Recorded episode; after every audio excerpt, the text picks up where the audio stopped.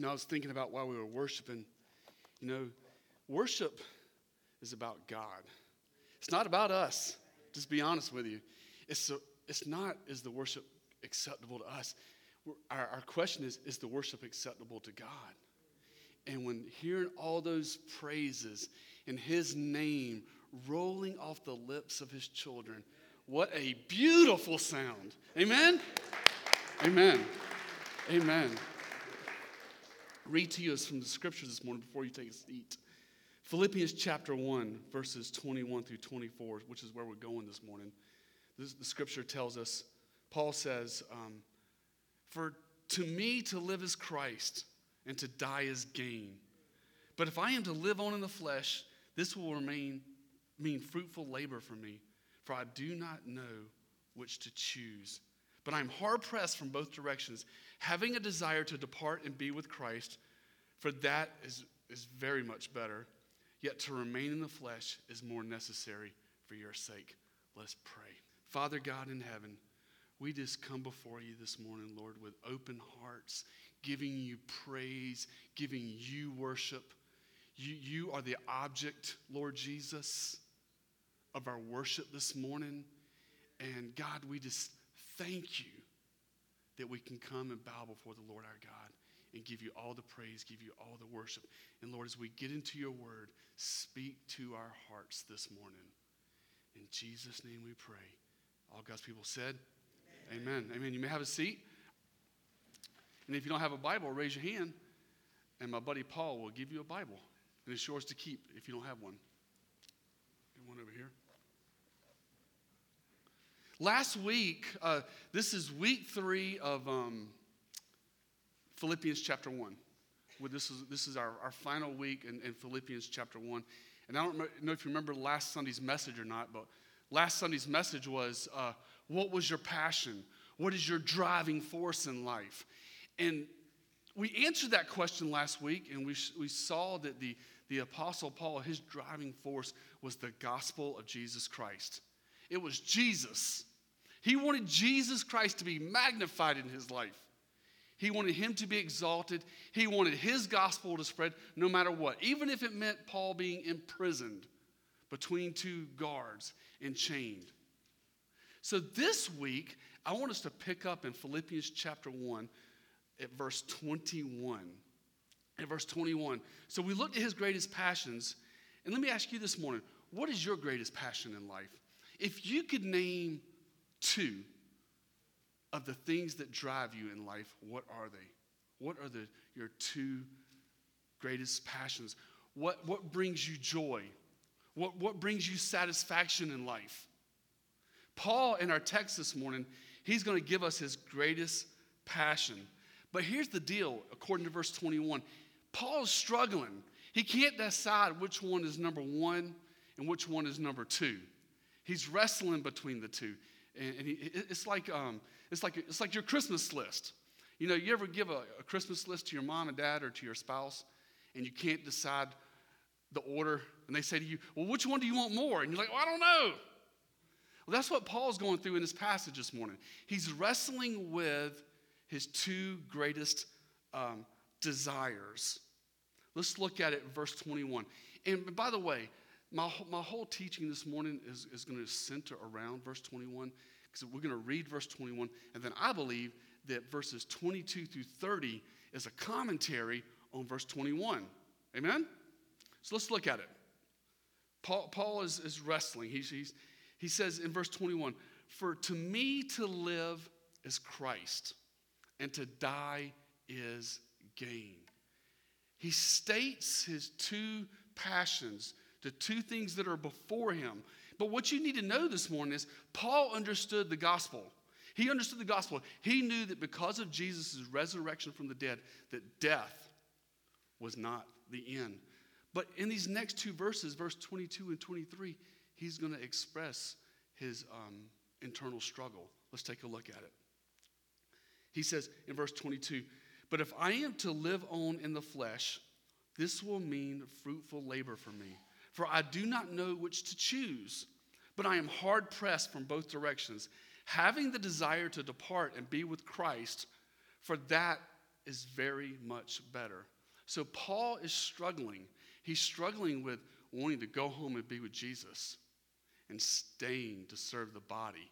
Those were, the gospel was his driving passion, but within that passion, his heart's desire was to either go to be with the Lord or serve the body.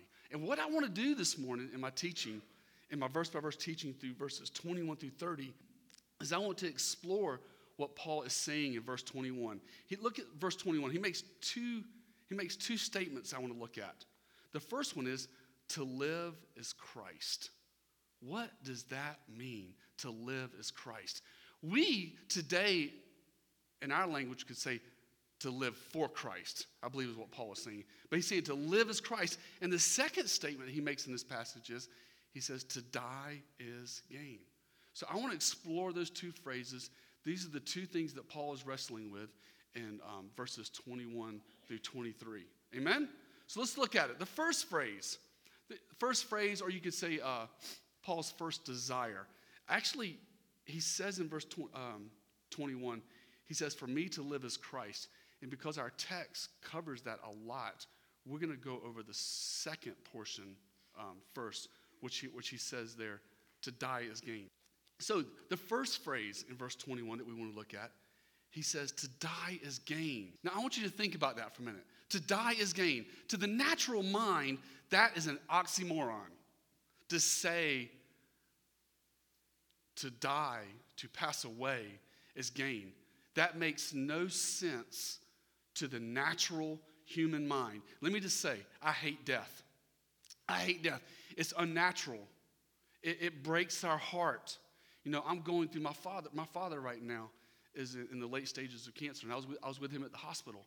And this week, I was um, I was feeding him, and that was hard to to see my father in his situation not be able to lift his food to his mouth, but watching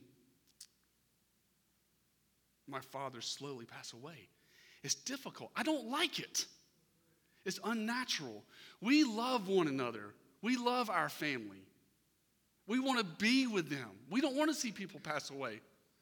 And, and to me, it just makes no sense until you inject the gospel into a person's life. And when you inject the Bible and the message of eternal life and salvation, it radically changes the definition of dying. It radically changes it. That's why I love the Bible. The Bible answers our deepest questions. It answers life's deepest questions. And the, the, one of the biggest ones it answers is what happens at death? What happens at death? Why is Paul able to say in verse 21 to die is gain? Why is he able to say die is gain? This is the theme of Scripture. Let's, it starts in John chapter 14. John chapter 14, the night before Jesus was betrayed, this, this is what he told his disciples. He says, Do not let your hearts be troubled. You believe in God, believe also in me. In my Father's house are many dwelling places. And if it were not so, I would have told you, for I go to prepare a place for you. And if I go to prepare a place for you, I will come again and receive you to myself that where I am, there you may also. This is Jesus' opening and going to prepare us a place. He, he says in um, verse 2, it says, In my Father's house there are many dwelling places. The Greek word for place is topos, it means a literal place marked off by boundaries. And Jesus says to his disciples on the eve, He says, I'm going to prepare a place. In other words, after my resurrection from the dead, I'm going to leave planet Earth and I'm going to prepare a place. Uh, this, he says here in the text, that is my, my Father's house. And then later on, he gives us that most one of the most profound statements in the Bible in John 14, 6, where he says, I am the way, the truth, and the life. And not only is Jesus the way, the truth, and life, but the truth of heaven is truth, it is life. And Jesus is the way to get there. Then in Acts chapter 14, Paul is preaching the gospel at Lystra. And some Gentiles and Jews got very upset with Paul. They dragged him outside the city and they stoned him. Later on in 2 Corinthians chapter 12, he describes this. There it is. Paul's describing this event that happened to him at Lystra where he is stoned. The disciples stood around him. God raises him up. But in that moment of being stoned, he has this out of body experience. He says, I know a man in Christ who 14 years ago, whether in the body I do not know or out of the body I do not know. God knows. Such a man was caught up to the, what does it say? The third heaven. Our Bible, God's Word, teaches three heavens. The first heaven is the atmosphere around the earth. It's where the birds are, it's where the planes fly. We have this blue, nice, beautiful blue canopy that encircles the earth. And that's called the first heaven. The second heaven is that of the universe, the stars, the galaxies, outer space. But then the Bible tells us eh, here in 2 Corinthians chapter 12, there is a place called the third heaven. The third heaven. And that is where Jesus is talking about, where he says, I, where he said in John chapter 14, I go to prepare a place. This place called the, the uh, Revelations chapter 21 calls it the New Jerusalem, the third heaven, the holy city. I don't have my text, but if you later on you can look over at Revelations chapter 21, and John says, I saw the New Jerusalem coming down out of heaven um, from God, prepared for the bride. So there is this place called heaven. There's this place called heaven that exists today that awaits every believer in Jesus Christ, every person that's been born again. And that's why Paul says in our text this morning, he says, to die is gain. Because he's had this out of body experience that, that, happened in Acts chapter 14 that he describes in, in Corinthians that this glorious, this magnificent. So he says, Hey, you kill me? Fine. I'm going to be with my Jesus. I'm going to be in this place called heaven. Look down at verse 23 of Philippians chapter 1. He says in verse 23, but I am hard pressed from both directions, having the desire to depart and be with Christ, to be with Christ where he's gone to prepare a place. And he says, and for that is much better. Why is, why is, why is this place much better? Because it's glorious, it's indescribable, it's magnificent. And most important thing about heaven, what makes heaven so glorious and beautiful and awesome, and Paul says to die is gain, is because Jesus, the Lamb of God, is there in the Father's presence in this place called heaven. Paul was in this sin ridden world. He was enchained for the gospel. He was in a dungeon. And he's like, hey, you can't get no worse than this. But I'm looking forward to the glory of heaven. And that's why Paul says in verse 21 of Philippians chapter 1, he says, to die is gain. Paul also says in 2 Corinthians uh, 5 8, he says, For we are of good courage, I say, and prefer. He says, We prefer. In other words, this is better. The same thing he's saying in Philippians chapter 1 to be absent from the body and to be at home with the Lord. There's two parts of you there's your physical body that's that part we can feel, touch, see. Then there's the spiritual side of you. And when the physical body dies, the spiritual body continues. It goes into eternity. And that's why he says to be absent from the body, meaning Paul's looking at himself, knowing that he's a soul, that he's a spirit. That's who he really is on the inside, that that part of him will go to be with the Lord. My question for you this morning is this Do you long for eternity? Do you long for eternity? It's going to be glorious. It's going to be magnificent. It's going to be awesome. I think for some of us, and maybe me included, that I'm going to get to heaven and I'm going to be like, just blown away. Like, wow, it is so awesome, so magnificent. You know, we, we hear these talks of uh, playing harps and, uh, and floating through the clouds and and, and playing instruments in, in the clouds. None of that is biblical. None of that is biblical. The Bible says that Jesus says, I've gone to prepare a place, and it's a place called heaven. The scripture calls it the third heaven, it calls it the New Jerusalem. Uh, Jesus calls it paradise, but it's a glorious place. And that is what gave Paul his strength. Death, here's the deal In Paul's mind, death for the believer was not a defeat. Death for the believer is not a defeat. He says there in the text, he said, it is a gain. Death for the believer is a graduation. It's a graduation. What do we want to, we want to hear those, those, those words that we all want to hear? Well done, thy good and faithful servant. Enter into the promise of your Father. That's our desire. And that is the first half of, that was, uh, remember I said Paul's passion was the gospel, but he has this, he has this wrestling going on within him. And one is, I want to go home to be with the Lord, which is what we just looked at the first half of this verse. And the second part is, I want to stay and I want to serve the body. And I want other people to experience this joy. Paul's like, I don't want to just keep it to myself. I, I, want to preach the gospel. I want to share the gospel and let other people know this same joy. So let's look at the second phrase. The second phrase in verse 21 is um, it's actually the, the first half of the verse. He says, For me to live is Christ. This was the second part of Paul's passion. We could rephrase that today as to live for Christ. That's what Paul is basically saying. He says, Hey, if I'm going to live on in this body, if I'm going to live on in this life, I'm going to live for Jesus. I'm going to live for the cause of Christ. Now, the question that we want to look at this morning is what does that look like? What does that look like according to the text that is before? us? So let's take a look at it. Let's pick it up at verse 24, where Paul, the Apostle Paul, starts to cr- describing what it means to live for Christ or to live is Christ.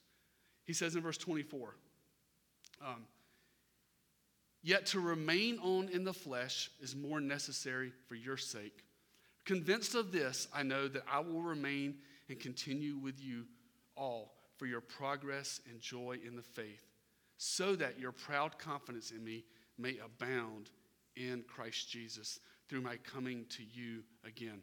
I want to give you four definitions this morning. Four definitions of what it means to live for Christ or to what, what live what live as Christ means according to our passage. And the first one this morning, the first definition, when he says to live as Christ, it means this it means we invest in other people. We invest in other people. We, we take what God has done in our life and the ministry that God has given us and we spread it to other people. That's what he's, when, when, when you say, I want to live, when you, when you make that proclamation, I want to live for Jesus, one of those statements that you should be saying is, I want to invest in other people. I want to help other people. What does it mean to invest in other people? The Christian life is not about focusing on ourselves. It's, it's not about you. It's not about me. It's not about I. It's first it's about Christ, and then it's about focusing on other people. It's called investing. Investing in the kingdom. It comes through evangelism, through uh, evangelism, discipleship, just helping other people in the name of Christ. And you don't have to be have all these gifts and skills and be a super extrovert. You just got to be willing to want to help people. Want to help come along someone in your church, in your neighborhood, in your family, at home, and just help them in the name of Christ. Help them through life. Help them come through a Bible study. Help them come to know um, the Lord Jesus Christ. We call it um, building the kingdom when we help other people. You know, um, our goal, our heart should be able, that we want to say is we want to spend our life making sure other people know Christ. Because that's the only thing that's going to last. Our money, our education, our talents, it's all one day going to go away. And only what's done in the name of Christ will last throughout eternity. Man, I, I, I, trust me, I get it. We got careers, we got jobs, we got to take care of our family, we got to pay our bills. I get that. I understand that. I'm with you. But make sure you're carving out part of your life and part of your, um, your time to do ministry and to help other people. Doesn't mean you have to lead a Bible study. It, it could just mean uh, witnessing to someone. It could just be encouraging someone. It could be simply texting someone. This week, hold on one second. This week was a really tough week for me. Just a lot stuff I was going through. And um, there's a brother here in the church. He didn't, um, I, don't, I, don't, know if he knew what I was going through or not, but he sent me a text. And uh, I, had, I, just kept having to read it. I kept reading it every couple days. But uh, uh, everything I was going through with my father and my family and our families, it was, it was, a very challenging week mentally and spiritually. And a brother sent me a text. He says, uh, um, let's see here. Hey, brother, praying that you and Irene will more deeply know the God of all comfort as you minister to your families and feel the abundant comfort that is ours in Jesus. Blessed be the God and Father of our Lord Jesus Christ, the Father of mercies and the God of all comfort, who comforts us in all our afflictions, so that we will be able to comfort those who are in any affliction with a comfort with which we ourselves are comforted by. For just as the sufferings of Christ are ours in abundance, so also our comfort is abundant through Christ. And he gave me the passage, and that so lifted my spirit. That so lifted my heart. Yes, the pastor needs encouragement too. Excuse me if I ran out of air there. The pastor needs encouragement too. You know, we all need encouragement. But it's, just, it's that simple. It's that simple. That's, that's what it means to invest in other people's lives and, and, and, and to help them. It could be texting, it could be a word of encouragement, it could just be helping other people along the way. And uh, I think it was, uh, it was either last night or the night before. I woke up, well, I can't say I woke up. I was dozing in and out, and about 1 a.m., I got my phone out and had to read it again just to help settle my mind. But just very thankful for that brother who sent that to me. Very encouraging that um, he was able to minister to me. He was able to, as, as, the text says, invest in other people's lives, help them along the way in, in their journey in pursuing the Lord. Amen? Amen. Let's look at verse 27. Only conduct yourselves in a manner worthy of the gospel of Christ. I want to stop right there. I see the second definition of what it means to live as Christ in the first half of verse 27. He says, Only conduct yourselves in a manner worthy of the gospel of Christ. The second definition is this it means we live what we believe. We live what we believe. In other words, we follow in the footsteps of our Savior. We have experienced God's mercy, we display mercy. We experience God's compassion in our life, His compassion on us by His Holy Spirit. We display that compassion to the world. We those are the things that the Holy Spirit does in our life. But also in our hearts and in our physical life, we obey God. We obey God. We obey what is written in His Word. We, we always, our ultimate allegiance is to Jesus Christ. And when you say that your allegiance is to Jesus Christ, you're saying that your allegiance is to His Word because His Word is inspired by Him. His word is, is Him speaking to you in your devotion, in your quiet time, in the preaching, in the teaching, in the Bible study. And that is our devotion. But, our, but the second definition, it means we, we, we live what we believe. We, we, we take this knowledge by the Holy Spirit. The Holy, actually, I'm sorry, we, actually, the Holy Spirit does it. The Holy Spirit takes what you read in your Bible and He applies it to your life, and He gives you the ability to live it out in your everyday life. So let's li- to live for Christ means we live what we believe. Now let's continue on in verse 27 after he says the gospel of Christ there. He says, "So that whether I come and see you or remain absent, I will hear of you that you are standing firm in one spirit." With one mind, striving together for the faith of the gospel. Verse 28 In no way alarmed by your opponents, which is a sign of destruction for them, but of salvation for you. And that too from God. Here in this text before us, I see our third definition what it, what it means to live as Christ or what it means to live for Christ. It means this we stand firm. We stand firm. We, we stand firm in everything the Bible teaches. And this is how we honor Christ. This is how we honor Christ. When we tell someone in this world, in a spirit of love and a spirit of truth, that marriage is between a man and a woman, or abortion is wrong, or something theological, there's only, no, there's only one way to heaven, and that's through Jesus Christ. We're not being legalistic. We're not le- being legalistic. We're not being a Pharisee. We're not being judgmental. What we're doing is we're standing firm. We're standing firm on what the Bible says. And that's a great place to be. And that's what it means to live for Christ. It means that, uh, okay, now that I'm living for Christ, uh, or as Paul says, to live is Christ, I'm going to stand firm on what the Bible teaches. Every, it's going to change. Our culture, the world, it's going to change every couple years, every 10 years. It, it changes constantly. But there's one thing that doesn't change, and that's the Bible, God's Word. And when you say you're going to, when we say we're going to live as Christ, to live as Christ, we're saying that we're going to stand firm. That's the third definition that I present to you this morning to um, what it means to live as Christ. And check this out it may cost you. It may cost you. I, I can't say that it's, it's going to be easy peasy and all is well when you take a firm stand for Christ. It may cost you, and it could cost you dearly. Look at verse 29.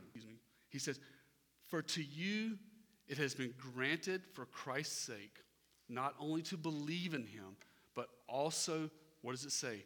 To suffer for his sake. Now, what does Paul mean here in this passage of to suffer for his sake? Look at the next verse. He, he, he explains what he's talking about. Experiencing the same conflict which you saw in me, and now here to be in me. Standing firm for the Apostle Paul cost him what? It cost him imprisonment. And that's his point of verses 29 and 30. That he says, Hey, I stood firm in the gospel back when I was in Jerusalem and I got arrested. I got, I got arrested. I got placed in a jail in Caesarea for two years. Two years sitting in, in, a, in a prison cell. That had to be rough. And then he gets transferred to Rome and he sits for another two years. Why? Because he would not bend on the gospel. He would not bend on the truth of Scripture. And that's what it means to live as Christ. That's what it means to live. Um, to, to, to stand firm. The, the fourth definition, looking at verses 29 and 30 that I present to you this morning, to live for Christ is this it means you could suffer. You could suffer loss. It could be a job opportunity, it could be a position. You know, the biggest one I think about, you all know about, is, is Tim Tebow. You know, he, made a, he went to the NFL, he made a firm stand, he took the Broncos to the playoffs and took them all the way to almost beat the Patriots, but they didn't. But he was, he was ousted. He, he was, many of the NFL players in the NFL said, man, you need to zip this talk about Christ and zip this talk about Jesus. And I believe it cost him his career in the NFL. It could cost you and your family. It could cost you and your family. There's a gentleman that's here this morning that's sitting in our fellowship listening to this teaching that after he, after he got saved, he turned around and began to witness to his mom and dad. They didn't like that. And they excommunicated him. They, they, they cut him off. They, they said to him, I believe he told me what he says. He says, they, they said to him, You are dead. All because he became a Christian and he went back to witness to his mom and dad. And they said, They're having no part of this. That happens, folks. That happens in this world. You know, it happens on, a, on that kind of scale here in our world today, but it also happens around the world with Christians suffering in these other countries where, where Christianity is illegal and they're in prison for the gospel. It happens. People will, people do suffer in our world, some at a greater scale, some at a lesser scale, but you will take some heat for your faith in Christ. But here's the good, here's the good news I got for you this morning. If you suffer for the gospel of Jesus Christ, guess what, my friend? You're in good company. Because Jesus stood for, he, he came, proclaimed the truth because he is the truth. And what did they do to him? They nailed him to a cross. The Apostle Paul, he preached the gospel, he stood on the truth. What did they do to him? They imprisoned him. Okay, so you're in good company. You're in good company. Jesus warned that not all people will, will, will welcome our message. Now, we always present our message in a spirit of grace, in a spirit of truth, in a spirit of love. But not all people will accept that message. Some people you will find in life, they will get hostile. Jesus warned, warned of it. Listen to John chapter 15. Jesus said, John 15, 18, if the world hates you, you know that it hated me before it hated you. If you were of the world, the world would love its own. But because you are not of the world, but I chose you out of the world, because of this, the world hates you. And he says these words to his disciples, and they ring through to 2019 to us today. John uh, 15 20. He says, Remember the word that I said to you. Remember this, Jesus says. Let this carry forth. And he says, A slave is not greater than his master. If they persecute me, they will persecute you also. Now, the persecution will come when, when there's a resistance, when, when, when you make a stand and you go against the flow. It, it will happen. That's what I present to you this morning. That's what it means. Uh, verses um, 22 to 30 is, is one of the greatest commentaries on what it means to live for Christ, as what Paul says in verse 21. He says, For to me to live is Christ, and to die is gain. To die is gain means you can destroy this body, but I'm going to be with Jesus. Secondly, to live as Christ means four things that, that I see in the text this morning. One, we invest in other people. We help other people along the way. Brother, how can I help you? Let's get a cup of coffee and, and let's talk about those things that you're going through, man. Let's meet at Starbucks tonight and let, and let me pray with you and let me talk with you and let me help you. Let me be that ear and let me be that one praying for you. We live what we believe, we, we stand firm on the Bible. With all the Christians that have gone on before us, we stand firm and we live what we believe. Number three, okay, no, sorry, number two is we live what we believe. Number three is we stand firm.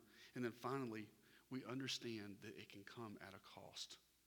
And God bless you and praise the Lord if you haven't had to endure hardships for um, believing in Christ, for trusting in Christ. But, but do know that it could come. It could come from employment, it could come from jobs, it could come from people, just, just by you being a Christian. The world, you know, you can uh, be confirmed, you can be baptized, you can become a member. You know, they're all cool with that. that that's totally cool. But you start talking about being born again and following Jesus and discipleship, man, that, that makes the hair on people's back of people's necks stand up when you start having those kind of conversations. But it's the truth. It's the truth of what the scripture says. Amen?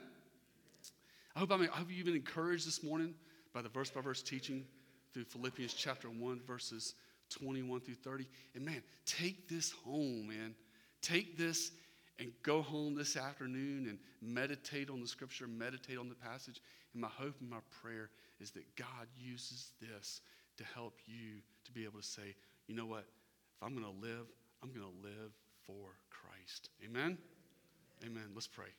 Father God in heaven, thank you for your word. Thank you for the truth that's been set before us. Thank you for the plate that you've given us of food from studying your word. Lord, I pray for your people now. Lord, that we will go out of here with a new passion, a new desire to say in our hearts and to say to you, Lord, to live is Christ. To, to, to live this life, I'm going to live it for you. And Lord, for those of us who um, have loved ones or, or that, where there's death around us, Father, I pray that we'll be encouraged to know that even death you've defeated and you've given us the victory. So, Lord, we love you and we praise you and we thank you for this um, study in your word. In Jesus' name I pray, Father.